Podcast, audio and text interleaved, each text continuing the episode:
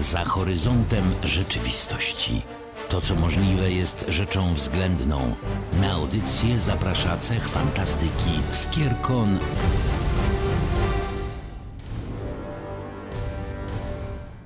Ahoj, szczury lądowe! Wyruszamy dzisiaj na otwarte morze, na otwarte oceany, w podróż niebezpieczną, w podróż, mam nadzieję, że ciekawą, w podróż w głębiny. Witam Was dzisiaj w tym odcinku portalu Katriss i Aurelion. Będziemy mówić dzisiaj o potworze, który spędzał sen z powiek podróżnikom na przestrzeni wieków. A z tytułu już wiecie, że chodzi o Krakena, ale no właśnie, co to za potwór, skąd się wziął, kiedy się pojawił i czy istnieje naprawdę? O tym właśnie dzisiaj porozmawiamy z Aurelionem. Jak chodzi o Krakena, to najstarsze szczątki zachowane pokazują, że coś może być na rzeczy. I te szczątki, do których nawiązuję właśnie teraz, są szczątkami literaturowo-kulturowymi, począwszy od mitów, począwszy od legend i podań, które przez ogniska, przez opowieści, przez puchnięcie strachów, ponieważ opowieści puchną w miarę ich powtarzania, zaczęły po prostu permeować i trwać w takiej świadomości publicznej. A jak chodzi o początki Krakena, to ja wiem, Katriss, że Ty masz coś do powiedzenia w tej kwestii. Wiemy, że o Krakenie pisał już Pliniusz Starszy. Według jego opowieści potwór ten miał zablokować cieśninę gibraltarską, co jest bardzo ciekawe, bo ta cieśnina ma 14 km w najwęższym miejscu, więc ten potwór musiał być olbrzymi. No ale podają niektóre podania, niektóre wersje tego, kim jest Kraken i jaki jest Kraken. To miał być też wyspą, znaczy miał uchodzić czasami za wyspę, więc być może te 14 km to wcale nie jest jego ostatnie słowo. Przynajmniej nie, jeżeli chodzi o legendy. Nawiązania do Krakena po starożytnych opowieściach ezopowo-homeryckich zaczęły się rozwijać również w średniowieczu. Wtedy, kiedy wiedza nie była tak powszechna, jak to mamy bliżej naszych czasów. I oczywiście opowieści od żeglarzy, opowieści o tych, którzy podróżowali po morzach i oceanach, były najważniejszym źródłem tego, co wiedziano wtedy o Krakenie. Pierwsze udokumentowane źródła w średniowieczu, pisane o Krakenie, pochodzą z XII wieku, kiedy to norweski król Sverre zaczął pisać coś takiego jak nasza historia kadłubkowa. I tam, owszem, pojawiły się pierwsze wzmianki, pierwsze legendy o tym, że to jest straszliwa bestia, która, owszem, pochodzi tylko, o której wiemy tylko spośród żeglarzy, tych najodważniejszych, którzy odważyli się wypłynąć na najgłębsze wody, i ci starożytni żeglarze, którzy podbijali te olbrzymie, drapieżne i niebezpieczne wody, widzieli, byli całe masy potworów tam właśnie, gdzie wody są najgłębsze. I każde spotkanie, które odbyło się właśnie z tym potworem, obfitowało w niebezpieczeństwa, obfitowało w przygody. Więc jak tacy, wiecie, potężni mężowie wrócili do portu, zawinęli, no to mieli o czym opowiadać. I mieli jak zdobywać serca niewieście, które, prawda, były poruszone mocno, jakimi to odważnymi marynarzami oni są. Kraken miał być przeogromną istotą, która polowała na całe załogi. No właśnie, ja się zastanawiam, czy to miała być przestroga w tych czasach średniowiecza, w czasach starożytności, przed tym, żeby nie wyruszać gdzieś dalej, żeby nie ryzykować swoim życiem. Chociaż Kraken pojawia się już też później, już w trakcie tych podróży takich bardziej odważnych, już nawet także w Oświeceniu, kiedy mamy właśnie ten okres największej eksploracji świata, jeżeli chodzi o podróże właśnie morskie, więc w tym momencie wydaje mi się, że przestrogą już nie był. Mógł nie być przestrogą, był na pewno czymś, co dodawało pieprzu opowieściom po podróżach. Jako taki Kraken pojawia się nie tylko właśnie w tych najstarszych opowieściach, ale również pojawia się w prawdziwych źródłach naukowych. Nie kto inny jak Karol Linneusz opowiadał o Krakenie w swojej Systema Naturae z 1735 roku i tam rozwija całą taksonomię bazującą na opowieściach o tym, jak to różne załogi, różni ludzie widzieli Krakena. O tym, że ten stwór po prostu był bardzo taki terytorialny, jak chodzi o patrolowanie swojego obszaru, gdzie żerował, i być może takie incydenty, gdzie ludzie na statkach, prawda, pojawiają się ni z tego, ni z owego i zakłócają spokój jego żerowiskom, mógł powodować to, że w którymś momencie zaczął bronić swojego obiadu, bronić swojego terytorium, to mogło zaskutkować tym, że owszem, zasmakował w ludzkim mięsie. I jako taki łatwy kąsek, to prawda, jest bardzo prosty krok z A do B, zaczął po prostu polować na statki, o których wiedział, że będą mu dostarczały obiadu na długo. Kontynuacją tego naukowego żargonu, tych naukowych dywagacji o istnieniu i o strukturze i o biologii naszego dzisiejszego bohatera była seria książek tak naprawdę, autorstwa pana Williama Jardine, wydana w XIX wieku. Ta seria po angielsku nosi tytuł The Naturalist Library. W XIX wieku te nurty naturalistyczne były owszem odważne i podnosiły głowę i pojawiały się w wielu okazjach i w wielu wydaniach. I otóż w 25 wolumenie całej tej serii, a dokładniej w wolumenie 11 o ssakach, dwa ostatnie rozdziały traktowały o potworach morskich. Potwór morski numer 1 to był wąż morski, olbrzymi gad, ale następny, swoją drogą gad był omówiony w książce o ssakach, ale następnym z potworów był owszem kraken.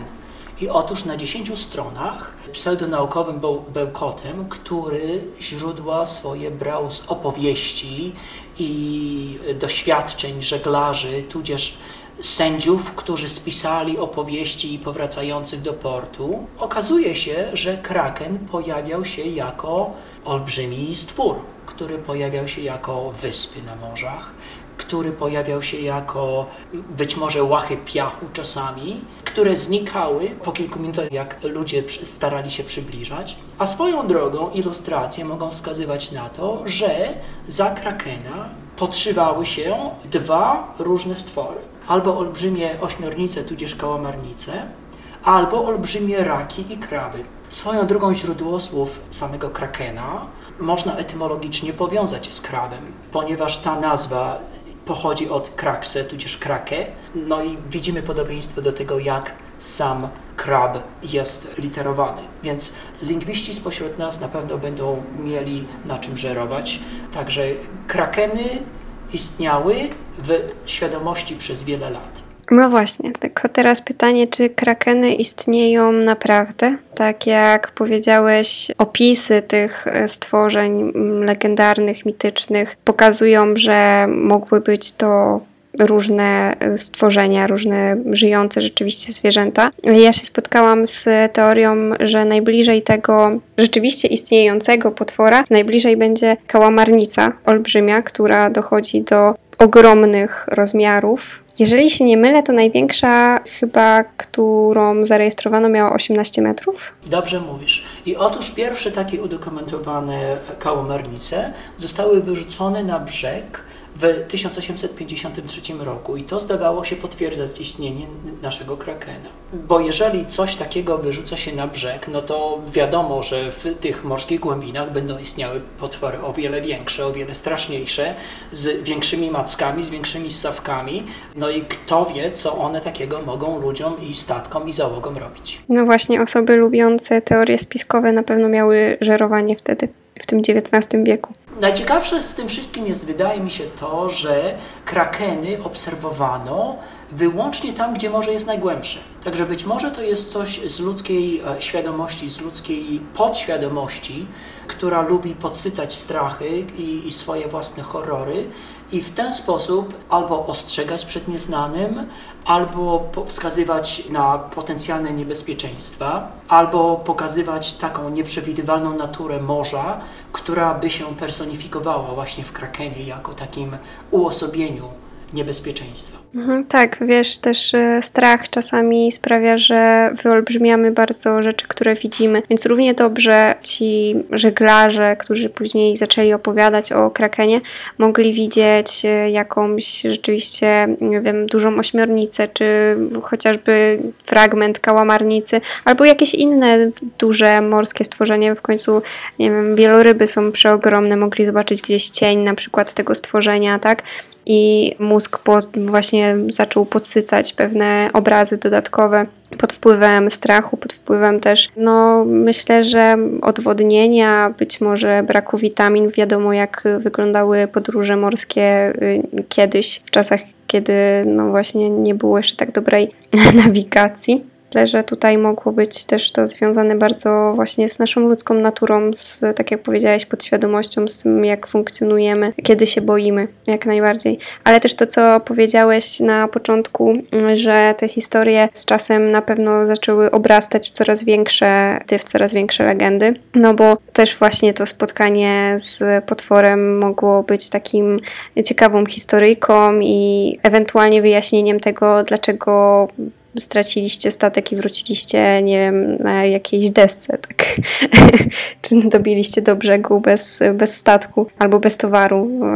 Kraken zaatakował nas. Więc tak, w takich, patrząc na naszą ludzką naturę, jest wiele możliwych wyjaśnień, które by tutaj bardzo fajnie to próbowały właśnie nam wytłumaczyć. A zobaczysz, że Kraken pojawiał się w różnych miejscach, w różnych częściach Europy, więc to nie była tylko historia, miejska legenda, powiedzmy, gdzieś tam jakiejś małej wysepki greckiej, ale jednak historię o potworze, który pasuje do opisu Krakena, tak, czyli właśnie ta wielka ośmiornica, czy jakiś inny głowonóg z różnych części naszego świata, także tutaj się bardziej właśnie skłaniam ku tej teorii, że jest jakimś sposobem wyjaśnienia wielu kwestii związanych z podróżami morskimi, właśnie z wymysłem naszej podświadomości, naszego umysłu, który próbuje wytłumaczyć sobie wiele kwestii.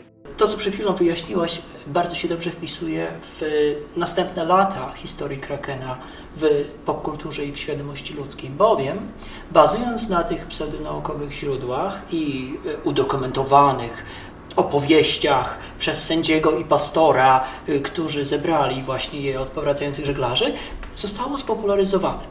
Bo taki gentleman o nazwisku Victor Hugo opisywał Krakena w swoich podróżnikach przez morza z 1866 roku i tam opisywał straszliwą ośmiornicę legendarnego Krakena, który, prawda, żerował na ludziach.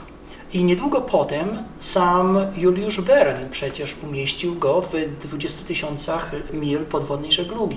Więc jeżeli autorytety takiego kalibru wykorzystują swoje platformy publicystyczne po to, żeby opowiadać o Krakenie, a potem taki Lord Tennyson w 1830 pisał nawet o sonecie krakenowskim, Herman Melville pisał w Moby Dicku o wielkiej kałamarnicy, więc to są wszystko nazwiska, które miały olbrzymią poczytność w XIX wieku, więc nic dziwnego, że taka popularyzacja tylko dodała skrzydeł Krakenowi. Jasne, i sprawiła, że ten potwór zaczął coraz bardziej żyć. Ja mam wrażenie. W ogóle jak mam obraz Krakena w głowie, to nie mogę się też pozbyć obrazu Cthulhu, jak już mówimy o popkulturze. To jest tylko częściowo usprawiedliwione porównanie, bowiem, owszem, tak morfologicznie patrząc na to, jak te oba mityczne stworzenia są zbudowane, nie uda się uniknąć podobieństw, bo to są te, wielkie macki, olbrzymie oczy, które pomagają widzieć głęboko, głęboko pod wodą, gdzie jest mało światła, wielkie zęby, które pomagają rozdrabniać pokarm, bo przecież nie wiesz, co złowisz w takim głębokich morzu, ale zauważ, że są też różnice. I otóż Kraken ma swoje źródła w głębokich mitologiach nordyckich. Ty mówiłaś o starożytnej Grecji, ale oczywiście umówmy się, że historia ludów indoeuropejskich jakoś ma swoje jedno źródło. Natomiast Lovecraftowski Cthulhu jest bardziej domeną takich horrorów i fikcji, która jest ponadnaturalna. Cthulhu jest opisywane jako niemal istota boska, przedwieczna, taka o kosmicznej wręcz skali, która owszem ma tę taką naturę i wygląd, umówmy się, kałamarnicy, trochę jak smok ze skrzydłami, ale owszem, też mieszka w tym podwodnym mieście R'lyeh, to jakby jest skala inna, dlatego że Kraken niby jest po prostu jednym ze stworzeń, tak jak go Bóg czy inny Odyn zrobił i wymyślił, a Cthulhu jest istotą o skali boskiej. Wyglądem rzeczywiście jest to dla mnie bardzo mocna inspiracja, mam wrażenie, Kraken przy tworzeniu Cthulhu, bo właśnie tak jak powiedziałaś, te macki, wielkie oczy, zęby, tak, to naprawdę mi się jakoś tak straszliwie mocno kojarzy. Nie uda się uniknąć posądzenia o inspirację Krakenem przy tworzeniu Lovecraftowskiego Cthulhu. Tutaj absolutnie przyznaję Ci rację. W mojej opinii jednak to pozostaje tylko tym, pozostaje inspiracją, a Lovecraft zrobił z tego Krakena istotę znowu jakościowo zupełnie różną, bo to jest zupełnie inny poziom, umówmy się, mocy nad rzeczywistością. Ale w ogóle Kraken pojawia się nie tylko w tekstach z XIX wieku, bardzo ewoluował, pojawiał się również w filmach, książkach, grach ze współczesności, chociażby w Piraci z Karaibów, chociażby nasz Wiedźmin, tam też pojawia się stwór, który można przypisać, chyba nawet nazwany jest Krakenem wprost w jednym opowiadaniu, ale teraz nie dam sobie ręki uciąć, ale też oczywiście potwór pilnujący jaskini Mori w Władcy Pierścieni jest utożsamiany z właśnie Krakenem, a przynajmniej znowu tutaj możemy zaobserwować inspirację Tolkiena Krakenem do stworzenia właśnie tego potwora. On cały czas żyje i on cały czas się przewija gdzieś właśnie w naszej popkulturze. Też ciekawym przedstawieniem Krakena jest nowy film Teenage Kraken, chyba nawet się nazywa. Tam jest dziewczynka, która jest właśnie z gatunku krakenów. Ona chce spróbować życia w troszeczkę inny sposób i ona jest dobrym krakenem, dobrym potworem, więc to też jest ciekawe przedstawienie tego stworzenia. W mojej opinii jedną z najbardziej memicznych przedstawień Krakena to było to ze Starcia Tytanów z 2010 roku, kiedy następuje scena uwolnić Krakena! I to była kwintesencja krakenowskiej mocy, wydaje mi się, przez następne kilkanaście sekund. Jak nie wiecie, o czym mówię, to wystarczy uwolnić Krakena googlując na YouTubie i na pewno znajdziecie ten klip w jednym z pierwszych wyników wyszukiwań. Oprócz tego, co Ty powiedziałaś, jak chodzi o pojawienie się w literaturze i we filmie i w sztuce, ja mam jeszcze inspiracje muzyczne, bo jest kilka piosenek przez wiodące zespoły takiej światowej rangi. Są sportsmeni, którzy nadali sobie miano Krakena po to chyba, żeby być w odbiorze straszniejszymi. I jest cała masa gier wideo, łącznie z takimi tytułami jak Call of Duty, Conan, Hitman, Indiana Jones, Tomb Raider, The Sims, God of War. To są wszystko popularne tytuły, które tak, są wszechobecne wręcz w dzisiejszym świecie, w dzisiejszej kulturze. Chciałbym opowiedzieć o jeszcze mroczniejszej istocie Krakena. Otóż mianowicie, jak nie znacie i nie wiecie, czym w kulturze wschodnioazjatyckiej jest shokushu, to są opowieści dla naszych bardziej dojrzałych słuchaczy. No proszę, zaciekawiłeś mnie, bo ja nie wiem, co to za postać. To musicie sobie wyobrazić macki w najróżniejszych miejscach.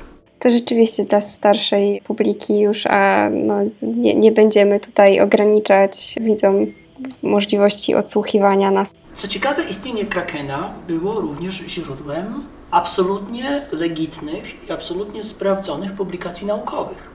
Otóż kulturoznawcy i częściowo zainteresowani biologią i historią i legendami w takim 2014 roku tak naprawdę, czyli całkiem niedawno, popełnili bardzo popularny artykuł o Krakenie, zatytułowany Kraken, kiedy mity spotykają się z nauką. Ponad 20 stronach artykułu przechodzą przez historię Krakena i opowiadają o tym, jak był postrzegany na przestrzeni dziejów i jakie dokumenty naukowe, prawdziwe naukowe, nie tylko te z opowiadań, przysłużyły się temu, co obecnie wiemy o Krakenie. I wyobraźcie sobie, że przez te niemal 10 lat istnienia ta publikacja zebrała 19 cytowań na Scholar Google.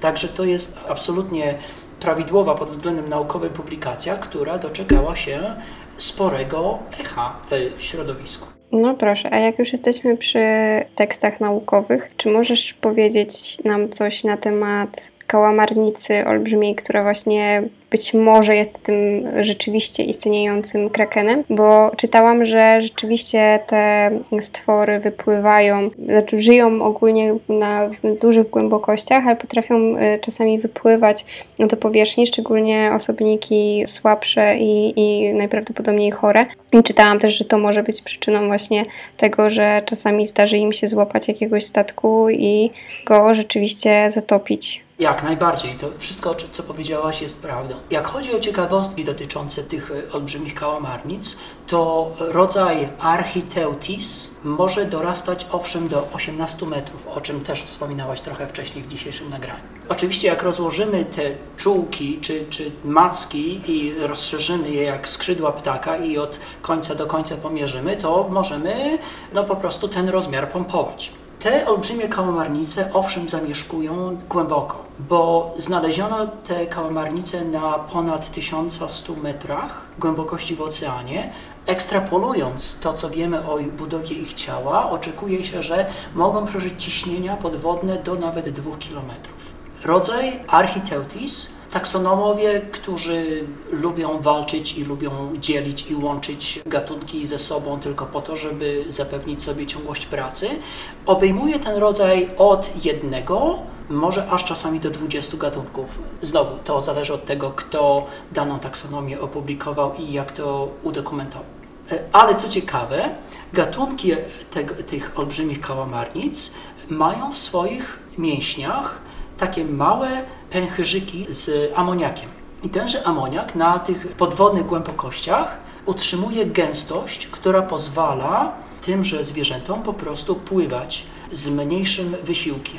I wiadomo, na takich głębokościach posiłki są rzadkością, ze względu na to każda oszczędność kalorii jest na wagę ewolucyjnego złota.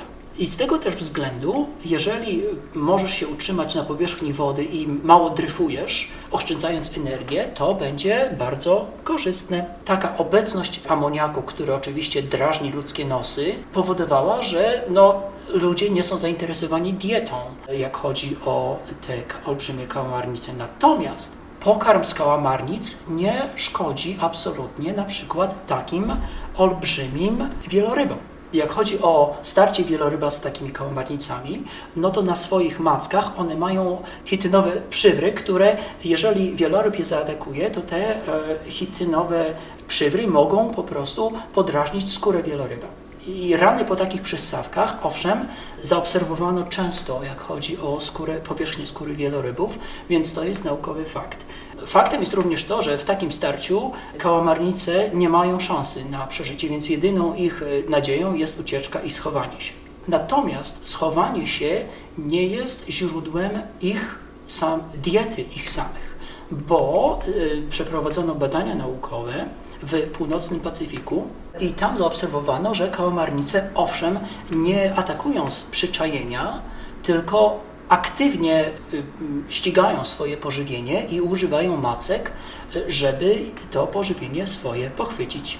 Czyli nasz kraken jest drapieżnikiem i to drapieżnikiem olbrzymich rozmiarów, więc myślę, że stosunkowo skutecznym. A jak chodzi o inne przedstawienia krakena, to mam kilka ciekawostek. Kraken pojawił się, wyobraźcie sobie, na znaczkach pocztowych w Kanadzie nie tak dawno, bo w 1990 roku wydano serię świąteczną, która obchodziła jakąś tam rocznicę czegoś czy jednego czy drugiego i tam jeden z tych znaczków, owszem, miał krakena. Inną ciekawostką jest to, że w Trinidadzie i Tobago produkuje się rum, mocny rum, który nazwano kraken. Ten rum można kupić tutaj w Stanach. Zakładam, że w Polsce i w Unii też jakoś przy odrobinie chęci można by pożreć krakena. Z innych ciekawostek, próba Cassini, która eksplorowała Układ Słoneczny, przylatywała koło Księżyca, koło satelity Saturna, Tytana. odkryła ta sonda olbrzymią powierzchnię, taką wgłębioną, i ze względu na rozmiar nazwano tę powierzchnię Morzem Krakena. Sam rozmiar po prostu był źródłosłowem do tego miana. No i z ciekawostek już bardzo geekowskich, dla ludzi, którzy lubią gry i komputerowe rzeczy, Razer, który jest producentem myszek i słuchawek i takich komputerowych rzeczy, dodatków, wyprodukował właśnie serię bardzo popularną, którą nazwali Kraken.